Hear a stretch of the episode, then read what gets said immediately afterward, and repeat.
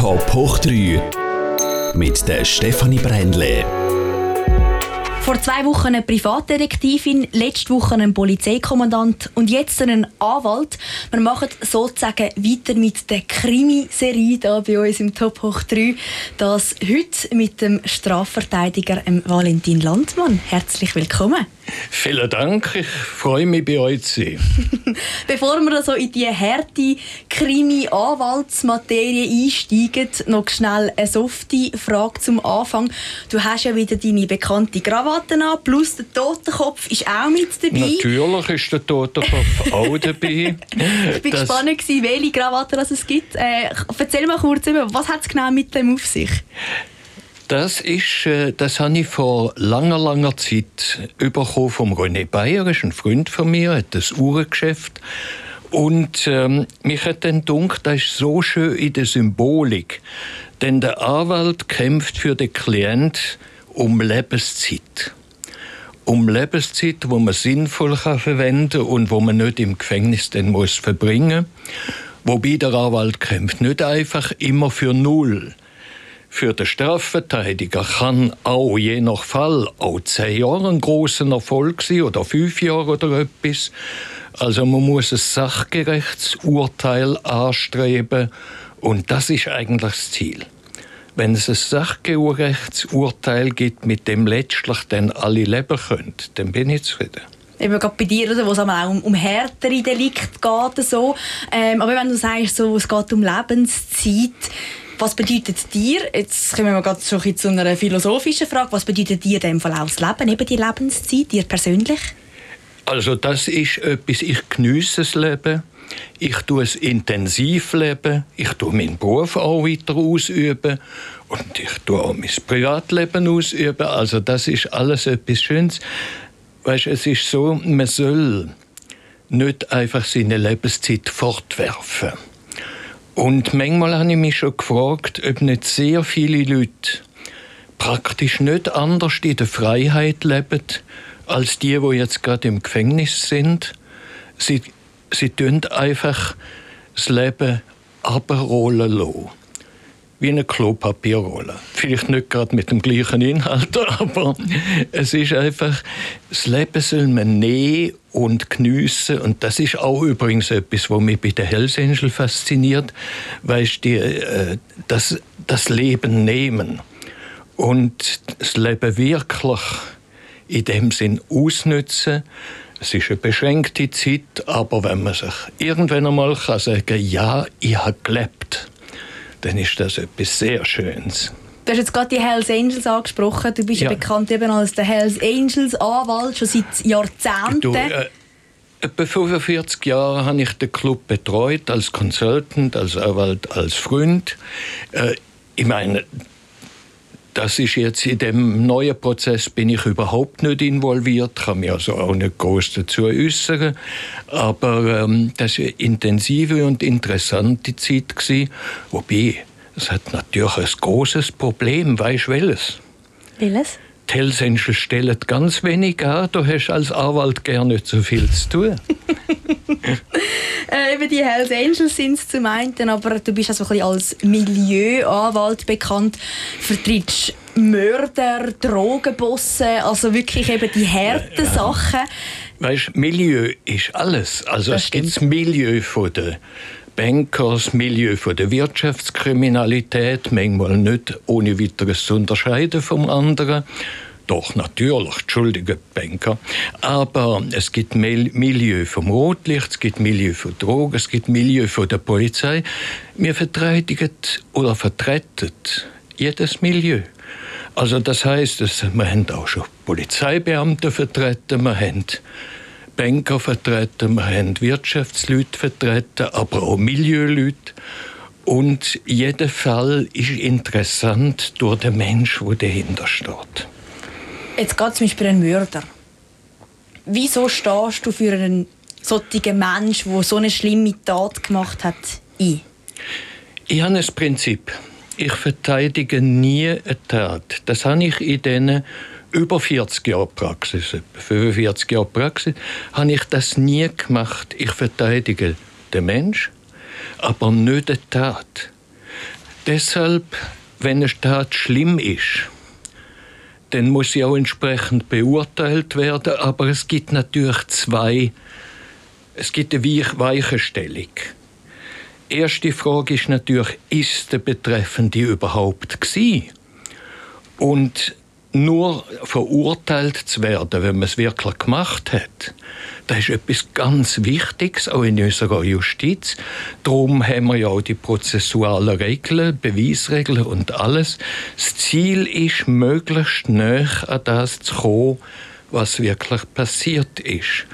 Und die zweite Frage ist, wenn jemand etwas gemacht hat, was soll die Sanktion sein, was soll passieren, aber wie gesagt, je schwerer das Delikt ist, desto wichtiger ist, dass ein Anwalt sich auch mit der Frage befasst, ist der Betreffende wirklich gewesen? Wenn er sagt, ich bin es nicht gewesen, dann muss man entsprechend reagieren, dann muss man das anschauen, muss man Beweis natürlich entsprechend anschauen, allenfalls Beweisanträge stellen. Und Menge Fälle können ganz erstaunlich sich entwickeln. Gibt es vielleicht gleich irgendein Eisen, wo dann doch zu heiß ist? Das kann man so nicht direkt sagen. Ich habe schon sehr, sehr schlimme Fälle vom Fall her betreut. Aber es geht ja, wie gesagt, nicht darum, eine Tat zu verteidigen. Ich habe im Büro jetzt mehrere Mordfälle und äh, das ist auch schlimm, aber ich gebe dir ein Beispiel. Ein junger Schriftsteller, ist verhaftet worden, nachdem seine Freundin im, äh, in der Wohnung gelegen ist mit einer schwersten Hirnverletzung, Messer. Und was ist passiert? Am Schluss hat man herausgefunden, die Freundin von ihm hat aus irgendeinem Grund das Messer ins Bett genommen. Er hat ihr das wegnehmen und wo er das gerade hat begriffen zum ihre wegnehmen, ist sie plötzlich aufgefahren und in dem Moment hat sie auch losgelassen und dann ist das passiert. Jetzt solche Sachen, die Wahrscheinlichkeit, dass das stimmt, schaut auch der Staatsanwalt als sehr hoch an. Aber das ist natürlich etwas. Auf ersten Blick wirkt das nach einer Mordattacke und allem. Aber man muss immer den Hintergrund von einer Tat kennen man sollte in den Hintergrund inne, was ist da passiert? Wieso hat jemand das begangen? Natürlich gibt es auch die bedrückenden Sachen von psychisch bedingten Taten. Es gibt ganz selten, viel seltener, als man sie in der Krimi sieht, gibt es auch den, den Mörder zum Beispiel, wo ein Lustmörder ist. Aber das ist nicht so, dass wenn du jetzt auf die Straße gehst, dass an jeder Ecke in Winterthur musst auf den Lustmörder rechnen und Das ist eine ganz seltene Sache. Und äh, auch mit dem muss natürlich die Justiz können umgehen muss dann auch schauen, was macht man mit psychisch kranken Leuten. Bei Wirtschaftsfällen ist wieder eine Frage. Dort hat es zum Teil Hunderte bis Tausende von Geschädigten. Und äh, da ist natürlich die Frage, wie geht man mit dem um? Ja, also vor allem mich freut mich dann eben nochmal auch, ähm, dein Job ist es eigentlich eben gleich, du vertrittst ja ähm, das Mandat, du verteidigst die Person, die das gemacht hat. Es kann auch sein, oder? dass ich einmal geschädigte Seite habe. Das ja. gibt es auch ja. normal, ist aber seltener. Und wenn du jetzt aber eben so jemanden hast, wo wirklich, eben, also, wenn du ein Strafverteidiger bist, ähm, ist gleich dein Job eigentlich für deinen Mandant oder deine Mandantin eigentlich die möglichst tiefe Strafe rausholen, oder? Weil das ist ja eigentlich das Ziel von dieser Person. Hast du da immer ein gutes Gewissen oder ist ich manchmal auch ein schlechtes Gewissen? Mein Ziel ist amix ein sachgerechtes Urteil zu erzielen. Aber das kannst du doch deinem Mandant oder deiner Mandantin Das muss man so mit sagen, dem Mandant oder? besprechen. Was ja. ist unser Ziel? Und meistens geht das gut mit einem Mandant, der nachvollzieht kannst das gut machen, kannst du mir auch erläutern, das ist möglich, das ist nicht möglich. Und es ist natürlich auch die Frage, wie steht ein Mandant denn zu der Tat? Weißt du, sagt ich, äh, das ist mir doch wurscht oder das spielt doch keine Rolle oder ähm, Ja, etwas Entsetzliches einmal vor Gericht gehabt, dass ein ursprünglich aus dem islamischen Staat stammender, aber seit 40 Jahren in der Schweiz berufstätige Akademiker, nachdem es zu einer Tötung an der Frau gekommen ist, als Schlusswort im Gericht gesagt hat, Sie können mir nicht vorschreiben, wann ich meine Frau töten darf. Ich meine, das ist von der Strafzumessung absolute GAU. Also das Todesurteil sozusagen, oder? Für, für, also für dich auch dann da als kann man nicht von Einsicht reden und es gibt natürlich, ich meine, ich habe noch nie, wie gesagt, das Delikt verteidigt. Also es gibt sehr viele Delikte, die ich selber entsetzlich finde. Aber der Mensch hat Anspruch auf Verteidigung. Stell dir vor, du wirst beschuldigt wegen etwas ganz Schlimmem. Und die normalen Anwälte der Familie sagen, ich geht, aber mit dem wo ich nichts zu tun Und dabei sagst du, ich bin es gerne nicht gewesen. Und es gibt solche Fälle, wo sich dann herausstellt, der Betreffende hat es gerne nicht gemacht. Du kennst ja auch eben die Seite vom Mandant, oder? Du bist selber schon vor Gericht gewesen, ähm, ja. wegen Geldwäscherei, wo du nachher... Das ist aber 30 Jahre her. Genau, das ist 30 Jahre her ähm, und du bist verurteilt worden, du bist ein Jahr im Gefängnis gewesen. Ich bin kurz Oder, in Untersuchungshaft ja. und ähm, nachher neun, das ist eine kleine bedingte ja. Strafe geworden. wie hat dich das für dich ich muss sagen, ich bin einfach viel zu blauäugig und alles und ich muss sagen, die Ohrfeige, die mir das Gericht dann gegeben hat, habe ich letztlich verdient. Also ich meine, so blöd etwas machen, ich habe nicht einen bösen Willen gehabt. Der hat das Gericht gesagt, er hat keinen bösen Willen gehabt, hat keinen Rappen illegal verdient, aber er hat müssen genauer schauen. Das kann ich nur sagen, da haben sie leider recht gehabt. Ich würde ja gerne sagen, sie haben nicht recht gehabt, aber das stimmt. Nun, äh, das ist längstens gelöscht. Das ist seit etwa 28 Jahren gelöscht. Also ich bin, mein Aber Leumund ist wieder gut. lernen oder ähm, einfach vergessen? Hast du daraus gelernt? Hat, hat sie verändert, oder? Die ganze Sache hat natürlich auch verändert. Ich meine, das Ganze mal hautnah zu erleben, der Schrecken auch. Weißt, wenn du als Anwalt oder Polizist oder Richter verhaftet wirst, dann siehst du vor deinen Augen deine ganze Existenz. Alles, was du aufgebaut hast, für das du gekämpft hast, alles geht in Kübel, wenn das schief geht. Es ist etwas anderes, wenn du jetzt einfach einen irgendeinen Beruf hast, wo das, keine, wo das weniger eine Rolle spielt. Aber gerade in diesen empfindlichen Berufen ist das schlimm. Und das hat man auch beigebracht. Die Untersuchungshaft als etwas ganz Gravierendes zu betrachten, denn die Untersuchungshaft hat Ungewissheit. Wenn du jetzt innen müsstest, drei Monate sitzen, was auch immer, ist ja egal. Und du weißt das und du nimmst dein Göfferli und drückst ein und hast vielleicht noch Tagesfreiheit oder so, das gibt es auch nicht so schlimm. Wenn du aber reingenommen wirst, du sagst, ich bin es nicht gewesen. und du bist drin und musst rechnen, es gibt vielleicht 20 Jahre. Das ist entsetzlich. Es hat ein Klient von mir einmal ein Leich im Katzensee gefunden. Er ist ein Mathematiker, Akademiker, ein ganz braver, etwas vielleicht Stubenhocker, geht manchmal spazieren am Katzensee. Und der hat die Leiche gefunden, hat auch gerne im Fernsehen Gerichtsmedizinfilm gesehen und wo er hat die Polizei gerufen, hat, wo die Polizei kam, hat er gesagt, sie, ich glaube so von der Lage her und so, die ist seit so und so lang da und alles. Und das hat alles so akkurat gestimmt und dann hat der Staatsanwalt gesagt, hey, nein, innen nehmen der muss das gewesen sein, sonst wüsste er das nicht. Er ist einen Monat gesessen mit der Perspektive, wenn ich das gsi bin, ist ein Fall, wo 20 Jahre geht, Ermordung von einer Frau. Aber es hat sich dann herausgestellt, schließlich, wir haben dafür gekämpft, Beweis und alles, aber der Staatsanwalt hat auch dafür gekämpft, er hat auch probiert, Beweis zu finden.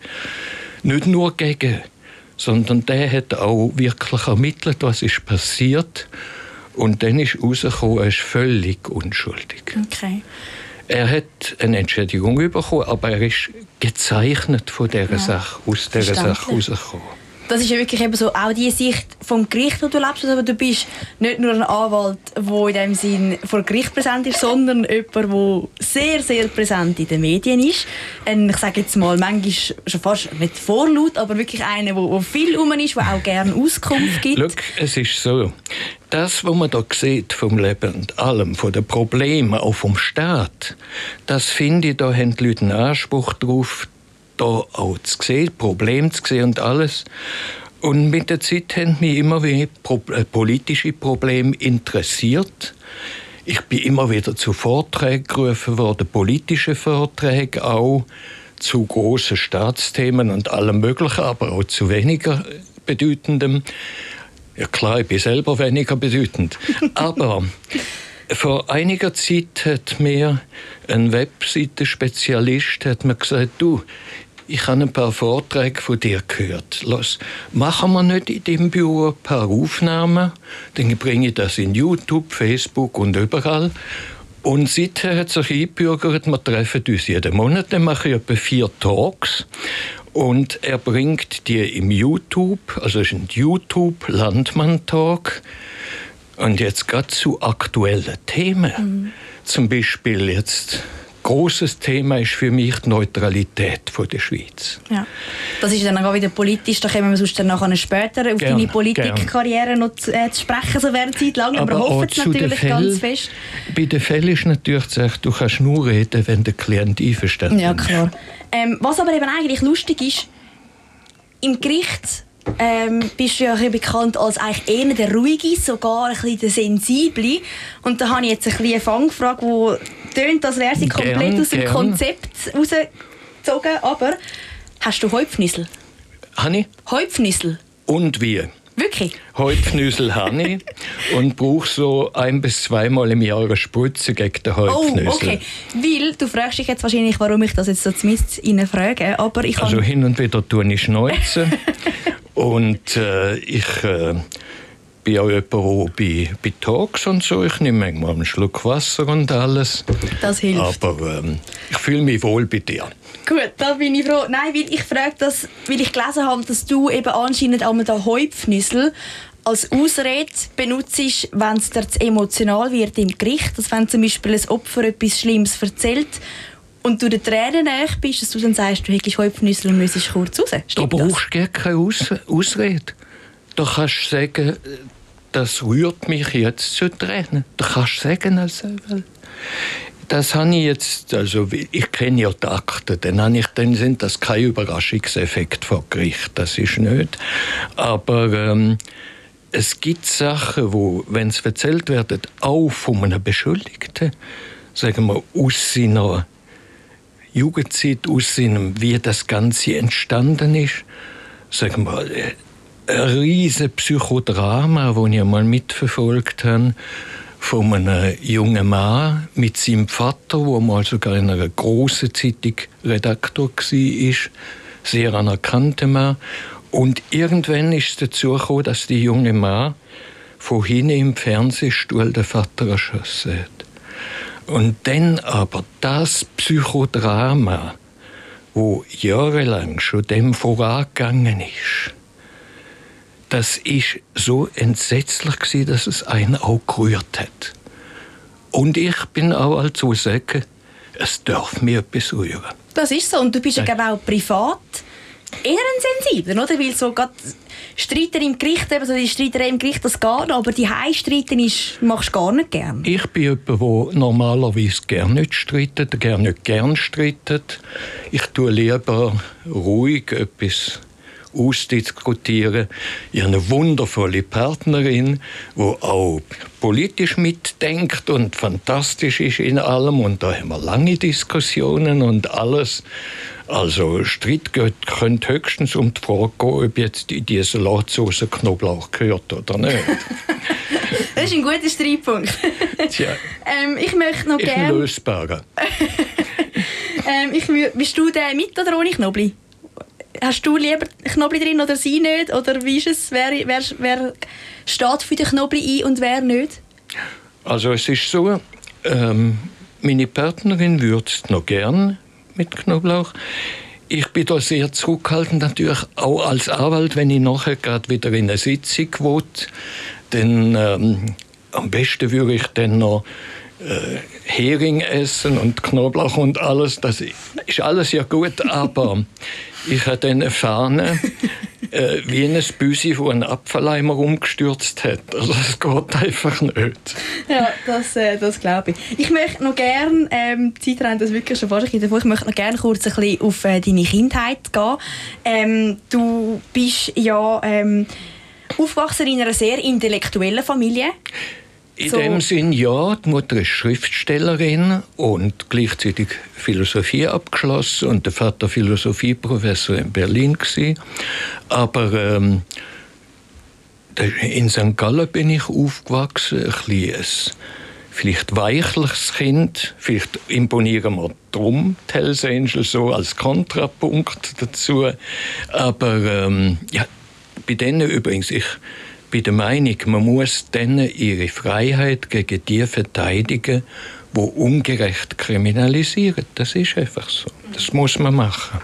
Und eben die, die Hells Angels, die sind ja erst so, in, in, ich sage jetzt mal, anfangs deine 20er, glaube plus minus der, der Mitte 20er so ein bisschen aufgekommen. Aber eben, du bist wirklich in dieser, in dieser Also die Hells Angels intellektuellen... gibt es seit 50 Jahren Ja, aber ich meine jetzt mehr bei dir, oder äh, die Faszination also ist ja ich, kann, dann... ich bin etwa fünf Jahre nach der Gründung bin ich dazu gekommen als Ja. Konsulent und als Freund. Und das ist sehr eine gute Erfahrung gewesen, auch menschlich, auch von den Freundschaften her. Und das rückt einem das, was man so als Bild sonst erhalten, schon zurecht. Ja, aber eben, äh, deine Kindheit, deine, deine Mami, eben auch, weil du in so eine intellektuelle Familie um dich herum hast, deine Mami hat dich auch recht gepusht. Also du bist wirklich Ja, du bist, du bist ein Musterschüler gewesen, hast ja, Ja. ein Jurastudium in super ober mega schnell gemacht mit du in Summa sechs Cum Laude Semester Summa Cum Laude abgeschlossen, zwei er Semester später die, äh, Doktorat mit Summa Cum Laude und alles. Aber ich habe dann den akademischen Weg abgebrochen. Ich habe dann die angefangene Habilitation, wo willkommen gewesen wäre, habe ich einfach dann genommen und durch den Schredder gelassen. Das hat es damals schon gegeben. Habe aufgepasst, dass meine Krawatte nicht reingeraten, wo ich damals... Hast du die da schon gehabt? Oder einfach eine andere wahrscheinlich? Ich hatte eine andere, gehabt, ja. Aber also, es deshalb geschreddert, weil ich mir gesagt habe, wenn ich das nicht mache, dann hole ich es in zwei Monaten wieder führen, weil das doch der bequemere Weg wäre, akademischer Weg, geachtet und alles. Aber ich hatte den Eindruck einfach gehabt, das Blut auf der Straße, das wischt man nicht mit einer Habilitation auf. Ich achte jeden, wo seine wissenschaftlichen Verästelungen darlegt und alles.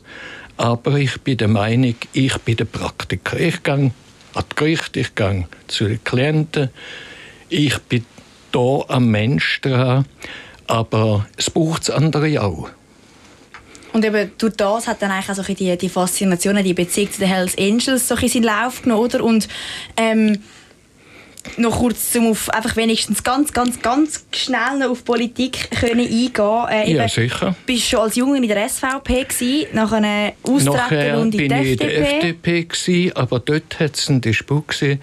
Äh, Die FDP hat zuerst ganz unterstützt die Hells Angel bei einer Auseinandersetzung und dann haben sie aufs Dach bekommen von der Bundes-FDP und sind dann sich zurückgezogen. Also ich habe mich dann zurückgezogen. Und viele Jahre später bin ich in die SVP eingetreten. Ich bin gefragt worden vom Kreisparteipräsidenten, du, Los, du sprichst so viel in Vorträgen und das ist eigentlich unser Gedankengut. Habe ich nicht einmal in dem Sinn realisiert. Aber er hat gesagt, lass mal wollen dich auf der Liste. Dann bin ich gerade in den Kantonsrat gekommen. Und Nationalrat äh, ist ja auch mal noch Thema gewesen, ist aber dann äh, Aber schau, das ist geworden. nicht mehr ein realistisches Thema gewesen, denn da, da habe ich mitgemacht, einfach zum Seniorenlisten tragen. Aber da ist mir klar gewesen, wenn man da die Grundstimme nicht hat, dann ist das nicht realistisch. Wichtig ist mir da auch der Kantonsrat Hanni. Ist eine sehr interessante Aufgabe, nicht jedes Traktandum. Aber ich stand auf und schnurre auch. Das, das und meine Partei akzeptiert, dass ich rede, so wie mir die Schnur gewachsen ist. Und in dem Fall aber nur einfach zum ganz kurz beantworten, weil wir sind wirklich schon fast am Ende. Nationalratswahlen, die nächsten, kein Thema. Kein Thema. Okay. Nein. Kantonsrat, wenn es mich wünscht von der Partei, dann mache ich schon einmal mit. Ich bin fit. Das Und ist gut. bei der Politik, was ein ganz großes Thema ist, Neutralität. Was da passiert ist, dass die Schweiz praktisch ihre Neutralität über Bord wirft und jetzt große juristische Figine, was ist gleich noch neutral? Es kommt bei der Neutralität darauf an, ob sie weltweit akzeptiert ist. Und das ist das, wo wir jetzt das große Manko haben. Und Ich das Thema, ich das wir mit- gerne ein anderes Mal können Genau, thematisieren können. Wir sind leider mit- am Ende unserer Zeit. Ich schaffe mit bei denen, die jetzt die Initiative wollen formulieren dass wieder eine Neutralität, eine echte bei uns kommt. Denn da ist für den Schutz von der Schweiz und für die schweizerischen Interessen Sind wir gespannt, ganz, was da ganz in dem Fall rauskommt. Valentin Landsmann, danke dir viel, viel mal fürs Vorbeikommen. Wir sind wirklich leider am Ende von der Danke Zeit. dir vielmals. Hat Hat mir wirklich gemacht? Freude gemacht. Das Danke freut dir. mich. Mach's gut. Top 3 gibt es nächste Woche wieder. Danke vielmals fürs Einschalten und wir freuen uns auch, wenn ihr natürlich dann wieder einschaltet. Macht's gut. Bis zum nächsten Mal. Ciao zusammen.